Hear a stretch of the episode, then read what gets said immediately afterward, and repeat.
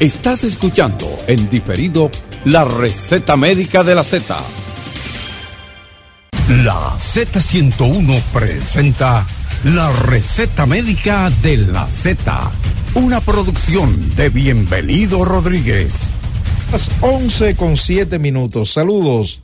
Buenos días, gracias por permanecer en la sintonía con la Z101. Hoy es martes, martes 9 de enero, año 2023. Saludos como siempre a la alta gerencia de esta emisora que siempre pone a disposición del pueblo dominicano esta estación con los objetivos de informar, orientar y educar al pueblo dominicano. A esta hora de la mañana inicia la receta médica de la Z. Buenos días, doctor Víctor Calderón. Muy buenos días, Roberto. Muy buenos días a todo el pueblo dominicano, a los dominicanos de aquí, de allá. Sean todos felicidad, felicitados en este 2024 que el Dios Todopoderoso lo llene de grandes bendiciones y que todos sus deseos sean pues hechos realidad. Sobre todo aquellos que son aceptados ¿verdad? y permitidos por la gracia del mismo Padre. Así que feliz de iniciar este primer programa del año 2024, Roberto. Y viendo que... El segundo, Víctor. El segundo, ¿verdad? El segundo martes ya. Sí, segundo martes. segundo. Fuimos el primero, ¿verdad? que inauguramos, el segundo martes pero qué bueno que hoy estamos con temas importantes en salud relacionados en este sentido a, cirujano general. Hoy tenemos un tema brillante para nuestra población y viendo ahí este nuevo proyecto que impulsa el gobierno de, de favorecer a cuatro millones de dominicanos en, el sector de eh, salud, de abastecer algo que no entiendo. ¿Cómo un nuevo proyecto? Si en el 2004, mira. No, un nuevo anuncio, porque esto está establecido. Mira, ¿será que se incluyeron, vamos, vamos a entrar en contexto, ¿será que se incluyeron nuevos fármacos antihipertensivos para poderlo donar? Porque recuerda que cuando Tati en el 2004, pues ya se había hablado y se había implementado ese programa, no sé si recuerda. Realmente con el lanzamiento de la ley de seguridad, la ley, perdón, general de salud en el año 2001, recordamos que se inicia en, los, en, los, en las zonas profundas del sur, sobre todo por ser una zona deprimida.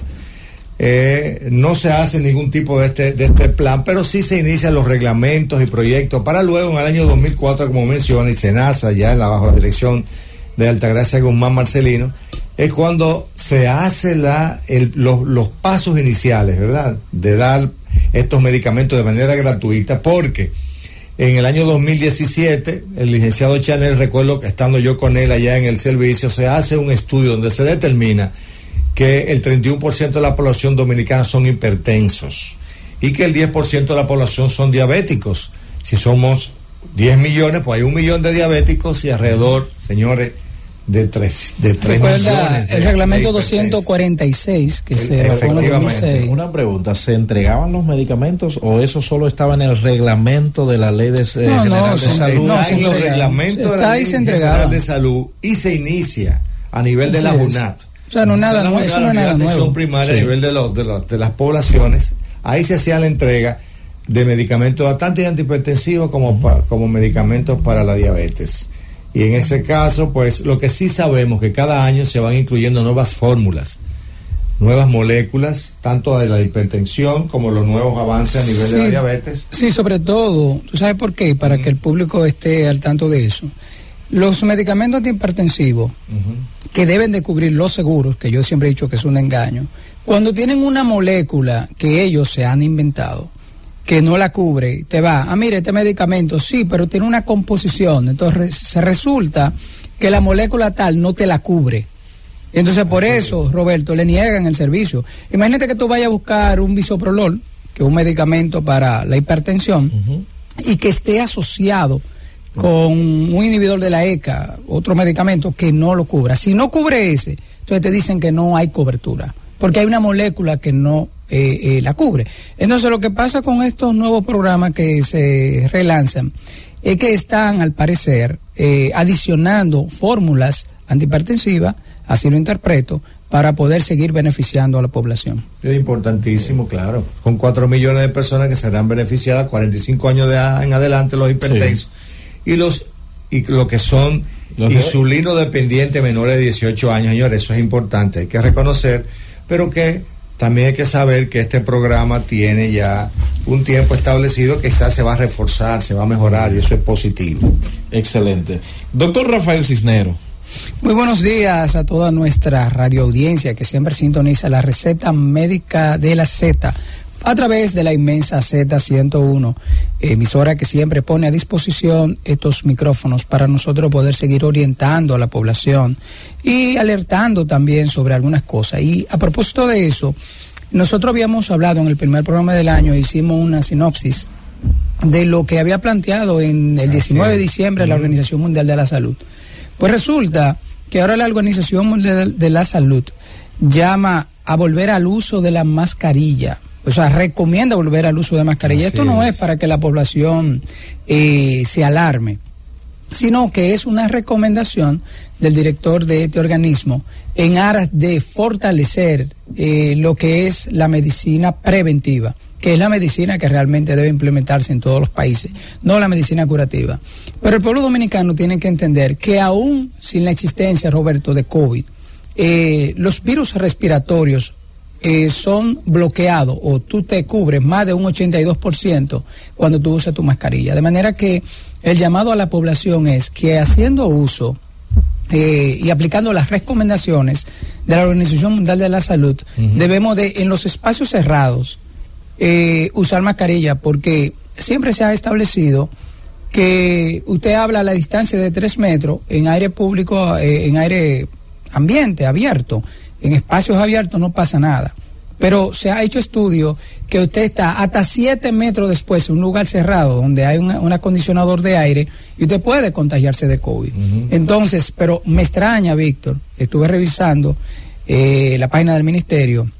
Estamos ya un poquito avanzados de la primera semana epidemiológica y no veo nada eh, nuevo con relación a eso, ni los casos de COVID, eh, ni tampoco el cólera que recuerda que estuvo diezmando a la población dominicana en la zona del sur. No he visto las nuevas actualizaciones. Esperemos que en esta semana ya las autoridades pues eh, alerten a la población y sobre todo que emitan algún comunicado si o no volveremos al uso de la mascarilla. Yo entiendo que sí. Y esto no es algo como un cuco, sino es que eh, se debe de usar permanentemente. Si usted tiene una afección gripal y está con sus familiares, use entonces su mascarilla. La influenza tipo A y la tipo, tipo B, A, tipo B, el sincitial respiratorio, que ha dado el traste con la mayoría de los casos que han sucedido. Mm, entonces, si usted está en el entorno familiar y usted está afectado de un proceso gripal, use su mascarilla. Eso es lo que usted debe de hacer y eso es lo que alerta la Organización eh, Mundial de la Salud. Y además, eh, no solamente COVID, eh, nosotros los médicos, los que somos cirujanos, eh, estamos usando mascarilla desde, desde que se opera en el mundo, de manera, de manera eh, frecuente. Eso no, no causa ningún problema, ningún daño, ¿verdad, Víctor? No, no, para nada, para nada. Y eso es lo que la población tiene que tener presente. Y sobre todo el lavado de las manos debe continuarse. Yo siempre digo, la medida de higiene es que siempre desde aquí, desde la Z, hemos estado orientando al pueblo, el lavado de las manos, la superficie que usted toca, los celulares, la desinfección de los mismos, las llaves eh, que usted manipula, las puertas, estar con un proceso de higienización constante. Y en espacios cerrados, señores, a usar su mascarilla, aunque no lo digan las autoridades, usted es responsable también usted de su salud y de, la, de lo que con usted también cohabita. Bueno, vámonos a una breve pausa. Regreso, continuamos en la receta médica de la Z. Llévatelo, Cundo. El teléfono. La receta médica de la Z. Y ahora continuamos con la receta médica de la Z. Ya son las 11 con 20 minutos. Continuamos en la receta médica de la Z. Hoy tenemos un tema muy especial, doctor Víctor Calderón. gracias, Roberto. Sí, queremos llevar un tema que está en los últimos días. Hemos, estamos, viendo, estamos mirando muchos casos sobre esto. Y hoy tenemos con nosotros un invitado muy especial, un hombre de mucho fuste y mucho conocimiento, y que le dará a ustedes unas grandes informaciones para mantenerse bien orientado en este sentido.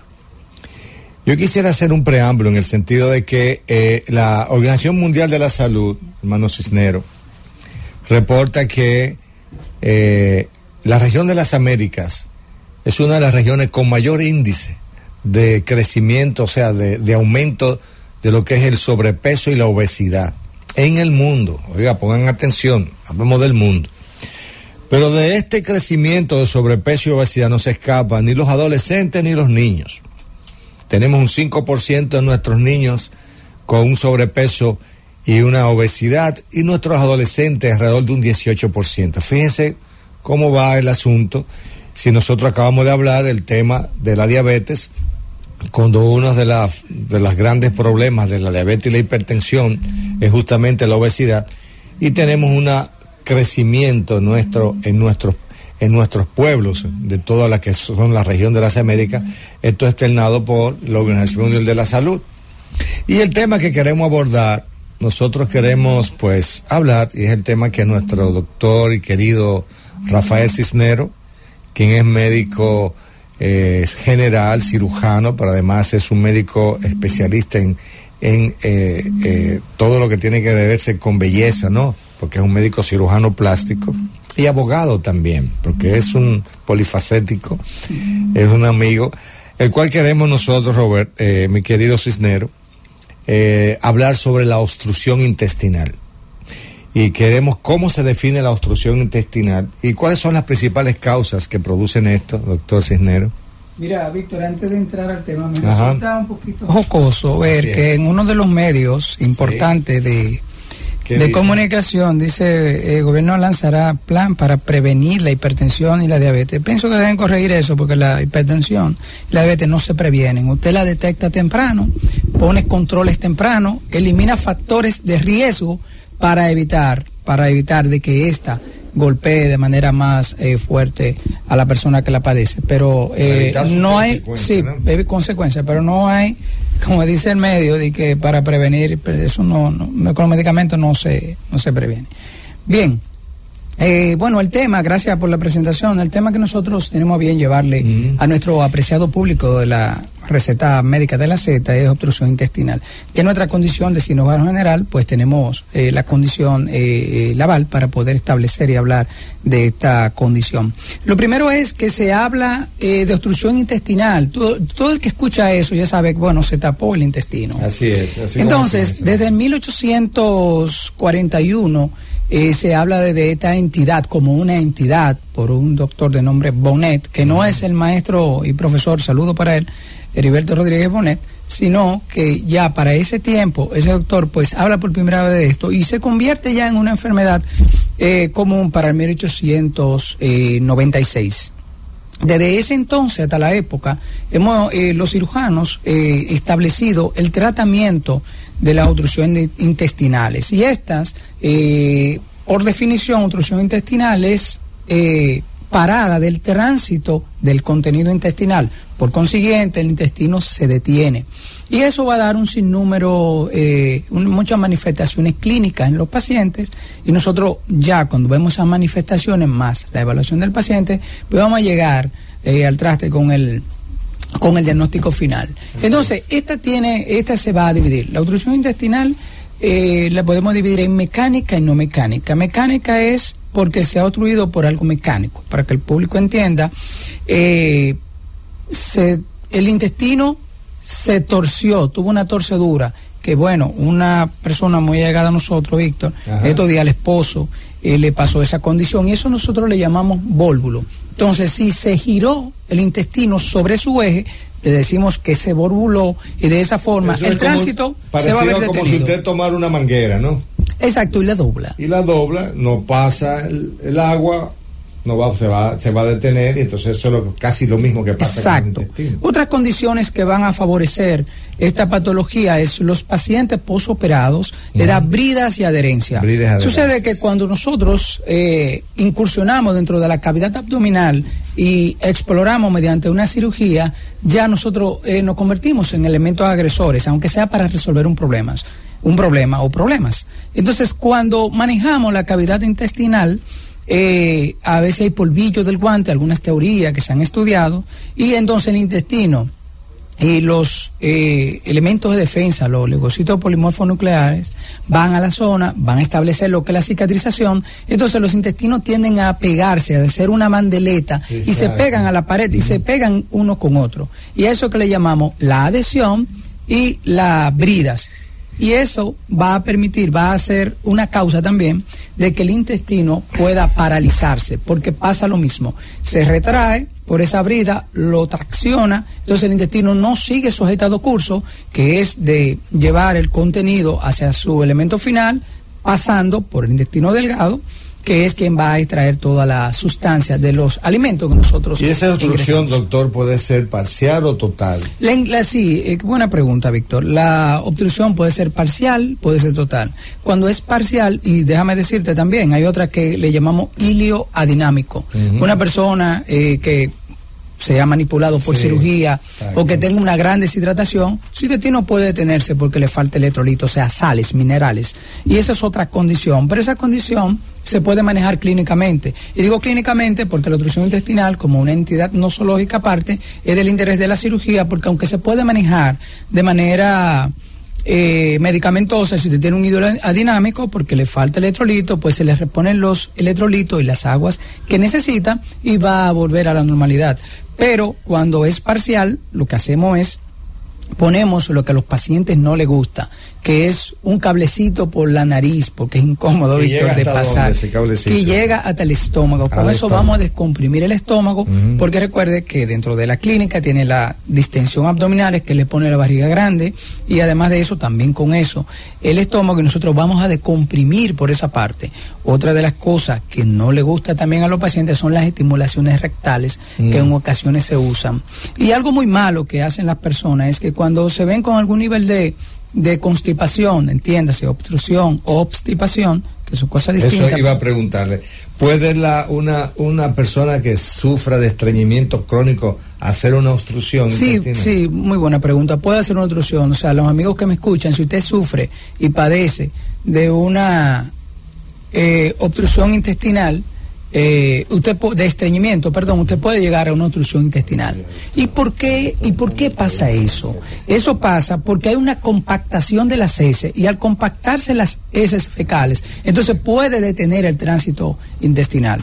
Recordar que este proceso de estreñimiento pasa porque muchas personas no consumen líquido. Entonces, ¿qué hace el organismo? Como los riñones no se pueden detener y tienen que estar filtrando constantemente, va a extraer esa agua de las heces. Por consiguiente, las heces se ponen secas, se van compactando. Si la persona tiene también sedentarismo, no hace ejercicio, va a compactar las heces. Entonces, llega un momento de que el tránsito no puede, y esa S compactándose, compactándose, compactándose, entonces va a obstruir de manera mecánica el intestino, que dicho sea de paso, hemos tenido ancianitos que son los que más le pasa eso, con cuadro de obstrucción intestinal por eh, fecaloma o impactación fecal. Exacto. Sedentarismo también, ¿verdad? Por no poder hacer ejercicio ni moverse. exactamente, eso es, eh, son de, la, de las condiciones. ¿Cómo nosotros manejaríamos dependiendo el tipo de obstrucción? Usted habló que hay varios tipos, pero ¿cómo manejaríamos? ¿Son quirúrgicos? ¿Son médicos? Porque yo entiendo que una persona que tiene una obstrucción intestinal, eso es grave usted no pueda. Eh, Mira, pero además de esto, esto, ¿hay alguna patología que puedan, eh, además de la constipación, provocar esa. Excelente, Roberto, excelente pregunta. Ahí iba.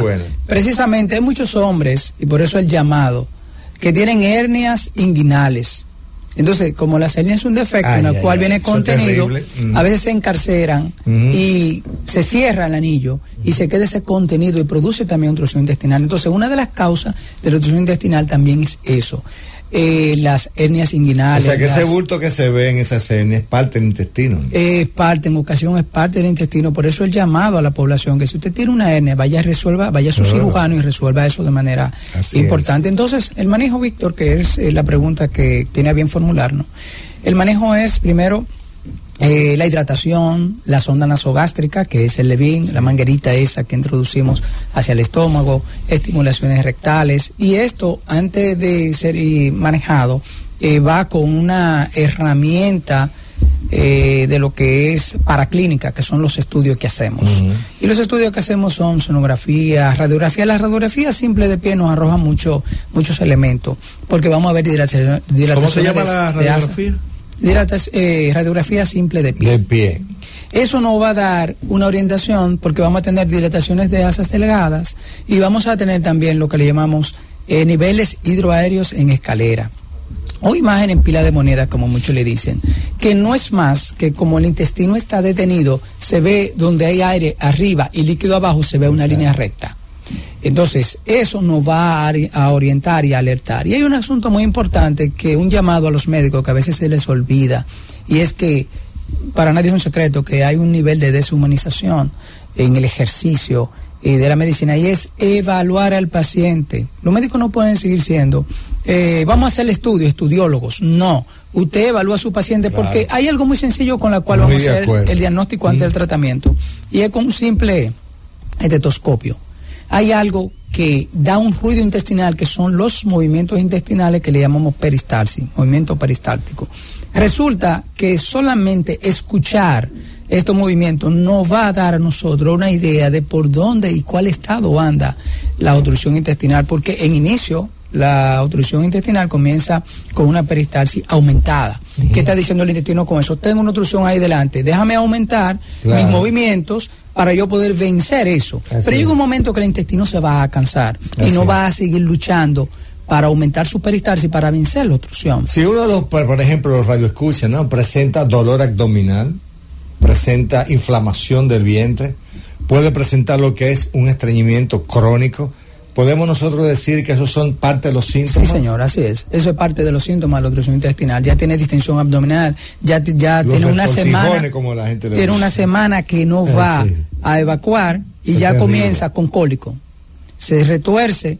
El cólico es un dolor que te da mm. fuerte, te compacta y luego te suelta un poco y después vuelve. Son dolores tipo cólico. Mm. Entonces, a nivel abdominal van y vienen.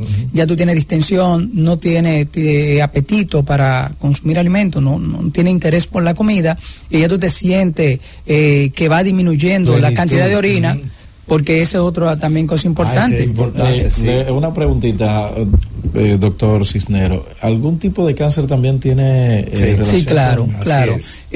muchos cánceres van a, a, obstruir de manera mecánica por, por, efecto de masa el intestino. En ocasión, cuando el intestino grueso, casi nunca se, se obstruye, dependiendo si es derecho o izquierdo, porque anatómicamente el derecho es mucho más dilatado, mucho más grande que el izquierdo.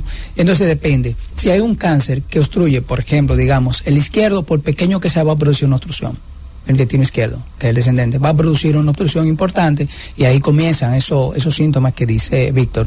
Pero sucede que cualquier otro cáncer o cualquier otra tumoración extraintestinal puede afectar producir efecto de masa, también comprimir el intestino, envolverlo y ser parte este de la masa y también de esa manera puede producir obstrucción.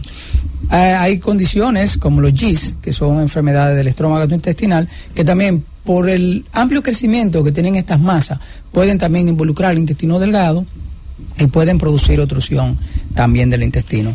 Bueno, vámonos a un nuevo corte. Al regreso vamos a continuar en la receta médica de la Z. También estaremos eh, recibiendo las llamadas de nuestros oyentes. Llévatelo, Cundo. La receta médica de la Z. Y ahora continuamos con la receta médica de la Z. Ya son las 11 con 39 minutos. Continuamos en la receta médica de la Z. Eh, compartiendo con el doctor Víctor Calderón, Rafael Cisnero, con este interesante tema. Antes de irnos al público, doctor Calderón, usted Así eh, decía eh, que abundaran un poquito más acerca del diagnóstico de esa patología. Me gustó mucho la introducción que diste cuando se habló del tema de diagnóstico, el hecho de que el paciente llega a una emergencia con un cuadro de una posible obstrucción. Inmediatamente el médico envía los estudios. Pero señores, como muy bien mencionaste. el ¿Por qué no examinar, no tocar y ver y luego enviarlo a los estudios correspondientes? Y yo creo que sí, yo creo que esa es la correcta manera de cómo nosotros recibir un paciente y manejarlo en nuestra emergencia. Doctor Rafael Cisnero, ¿cuáles son las verdaderas pruebas que nosotros podemos dar y, e indicar a nuestros pacientes para obtener un diagnóstico porque y, y qué podría ocurrir si nosotros no damos una respuesta rápido a una obstrucción intestinal. Bueno, Víctor, eh, soy compatible altamente con, con, lo que formula, porque nosotros, en el caso tuyo y mío, yo tengo ya, voy a cumplir 26 años ejerciendo esta esta profesión y en el caso tuyo mucho más, sabe que los pacientes hay que verlo, hay que evaluarlo, hay que palparlo. Y parte, para responder tu pregunta, de hacer la estructura, arquitectura diagnóstica en un paciente es que el médico tiene que tocarlo, tiene que hablar, tiene que escuchar, tiene que oír la historia, cómo fue. O sea, no es que indícale esto de una vez, no. Entonces, te decía que parte de la sintomatología es, como tú muy bien apuntalabas al inicio de la, eh, de la entrevista, es ese dolor abdominal, distensión, náusea, que puede llegar al vómito o no. Eh, algunos pacientes cuando tienen ya un tiempecito, porque a veces las señor, las personas mayores y sobre todo de los campos no les gusta ir al médico, comienzan a hacer procesos eh, febriles. ¿Y por qué?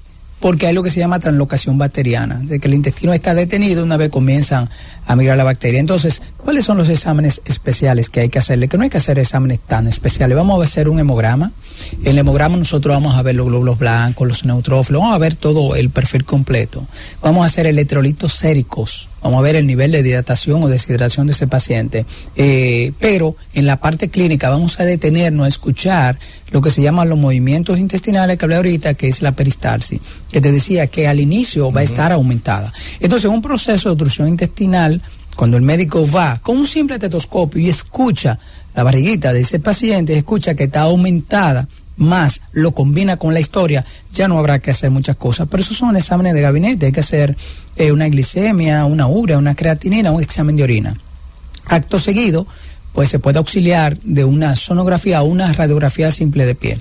Yo siempre he criticado de, de los colegas que usted no puede agarrar un paciente y mandarlo a hacerle todos los estudios, tomografía, esto de una vez, porque si usted puede obtener el diagnóstico con su examen físico, más estos exámenes de gabinete y una radiografía simple de pie, pues ya usted tiene. Entonces, con relación al manejo, ya usted comienza con la sonda nasogástrica, la hidratación, el restablecimiento de los electrolitos, las sales que necesita ese paciente, y ahí entonces usted ve los estudios, porque los estudios son complementarios a lo que ya el médico ha sospechado por la clínica, que el paciente tiene malo sintomatología. Vamos a escuchar, Roberto. El... Como no, doctor Calderón, a través del 809 732 809-221-0101. Recuerden que las llamadas internacionales a través del 855-221-0101. Cualquier inquietud que usted tenga en este día puede, puede externar su pregunta a través de estas líneas que hemos mencionado. Reitero, 809-732.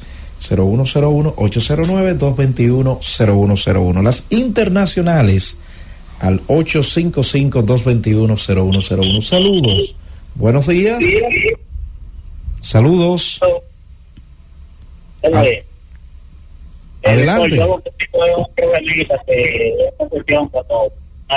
No, no, se está entendiendo. Baja un poquito el volumen. Baja un, poquito, baja un poco el volumen de su radio y repita la pregunta, señor.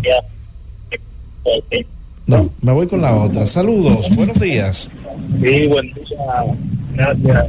Eh, yo soy un se cayó no tenemos retorno aquí. Eh, ahí eso, se cayó la llamada y también parece que iba conduciendo. Sí. Esa persona que nos llamó, la última llamada que entró. 809-732-0101, 809-221-0101. Llamadas internacionales al 855-221-0101. Líneas disponibles para cada uno de nuestros oyentes. Saludos, buenas. Saludos, buenas. ¿Quién nos sabe desde dónde? De aquí de Barahona. Adelante, mi señora. Eh, al médico que inició el programa, hablando sobre cardiología y sobre las mascarillas. Voy a dejarlo de las mascarillas, pero le voy a preguntar algo sobre los medicamentos de, cardiología. ¿Qué tan insignificantes para la salud son los medicamentos de la botica popular, por ejemplo, los, de, los del corazón, para presión arterial y para la diabetes, porque alguien me dijo, no tome estos medicamentos porque eso no te va a proteger el hígado. Entonces, muchas personas no pueden comprar el medicamento eh, que le indique el médico, sino que lo compran en boticas populares, incluyéndome. A ver qué usted me dice de bueno. Adelante. Bueno, mire, eh, haciendo uso y en honor a la honestidad, debo decirle que el elemento calidad eh, casi siempre está íntimamente relacionado a los precios. Eso es en sentido general. Entonces, si usted tiene un medicamento de la presión, yo le recomiendo que si usted lo puede comprar, porque recuérdese que eh, en esos establecimientos no es que son, no es que no sirven, ellos funcionan, pero no funcionan con la misma calidad un genérico eh, con que funciona ya un medicamento de un laboratorio más reconocido cuya calidad ya está demostrada y basada en estudios. No estoy diciendo que no funcionan, ellos funcionan, Sí. pero no con la misma calidad que lo haría un medicamento de otra eh, con otras condiciones. Saludos, buenos días. Sí, buen día. ¿Quién nos habla y desde dónde? Sí, de Santo Domingo Este. Su, Eh, su pregunta, señora.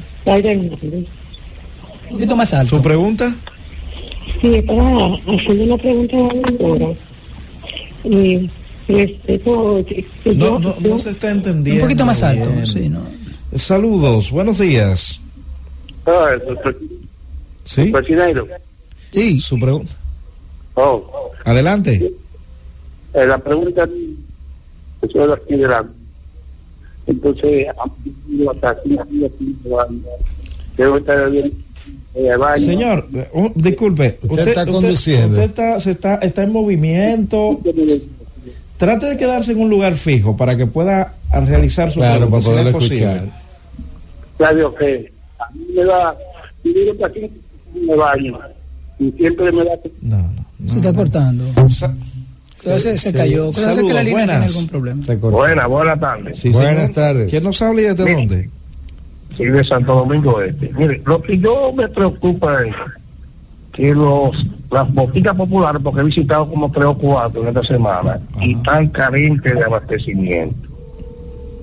Puedo señalar dos o tres, pero eh, eh, ese es un elemento que el Estado o, el- o ese funcionario debe preocuparse por abastecer la botica, porque eso no no no no no, no Usted- tiene medicamentos. Perdona, de usted la Ya todavía no la de los ama. Entonces, Sería- ¿qué pasa? Ok. Esa es una preocupación que tengo. Con relación a los medicamentos que le van a dar, es como decía alguien que en caso mío específico soy hipertenso y diabético y, y tengo seguro Senasa, el medicamento mío no lo acoge, ni que porque la fórmula, ni que esto, yo que estar comprando un medicamento carísimo Eso es así. porque no, no, no lo acepto.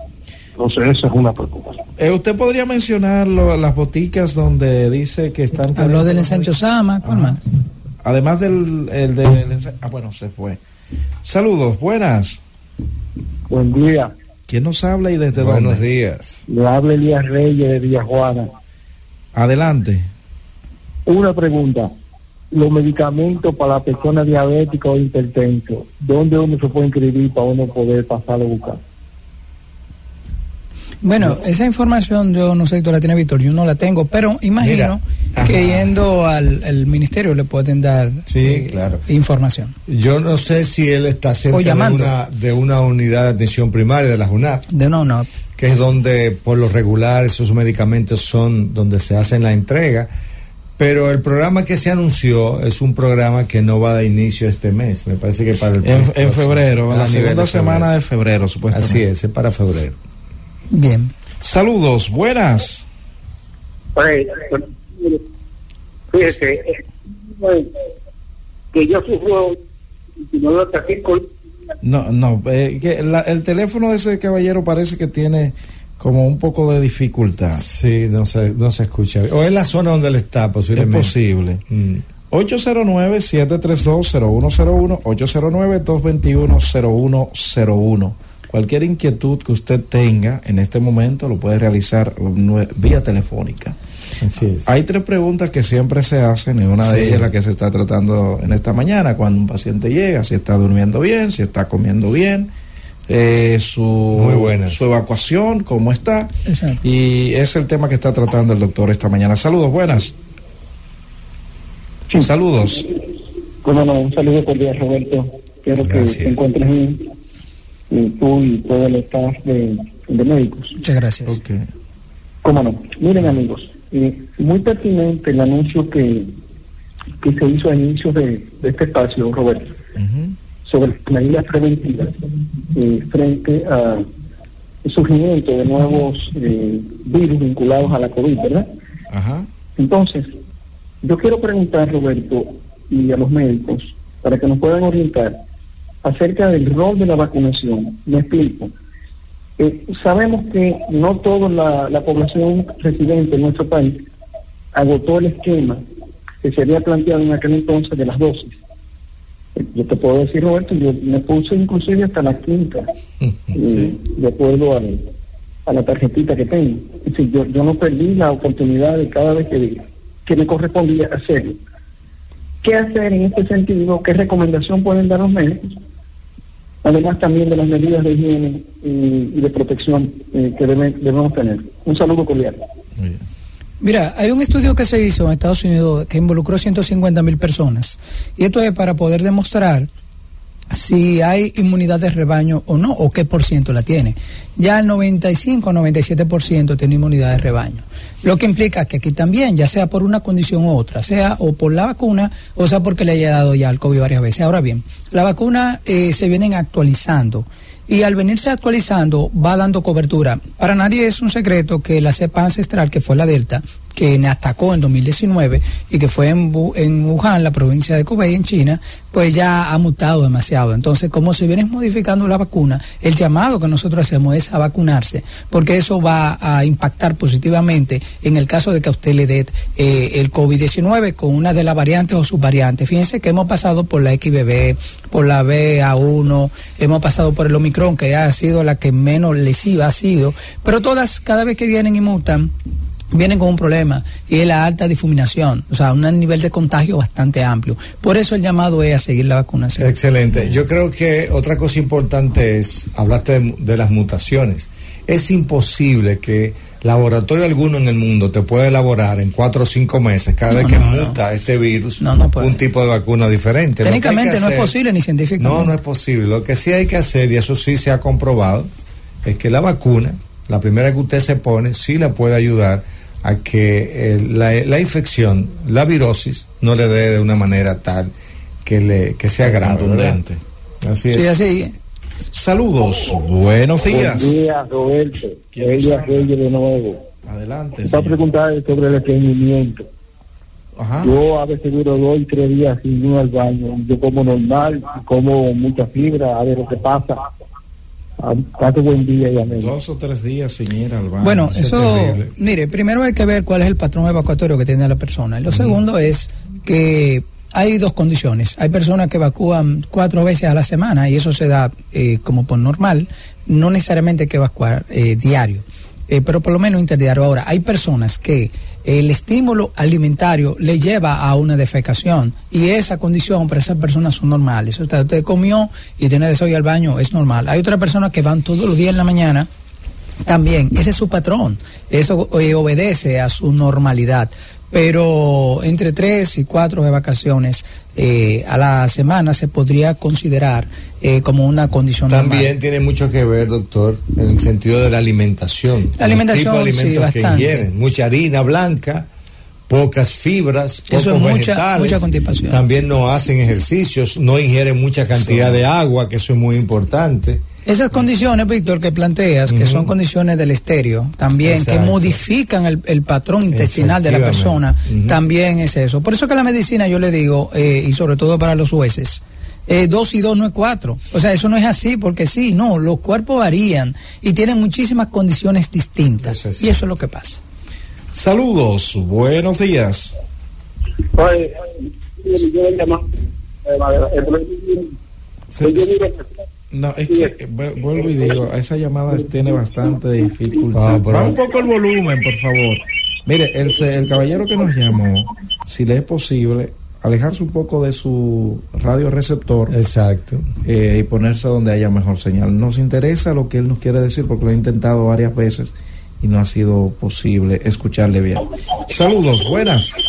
Sí, bueno. Baja un poco el volumen, díganos su nombre y desde dónde nos llama. Ok. Y del pollo de Santo Domingo es. Su pregunta, Idelfonso. No, porque ya oigo de la vacuna. pero yo tengo la el esquema completo, dos Sinovac y dos Pancho.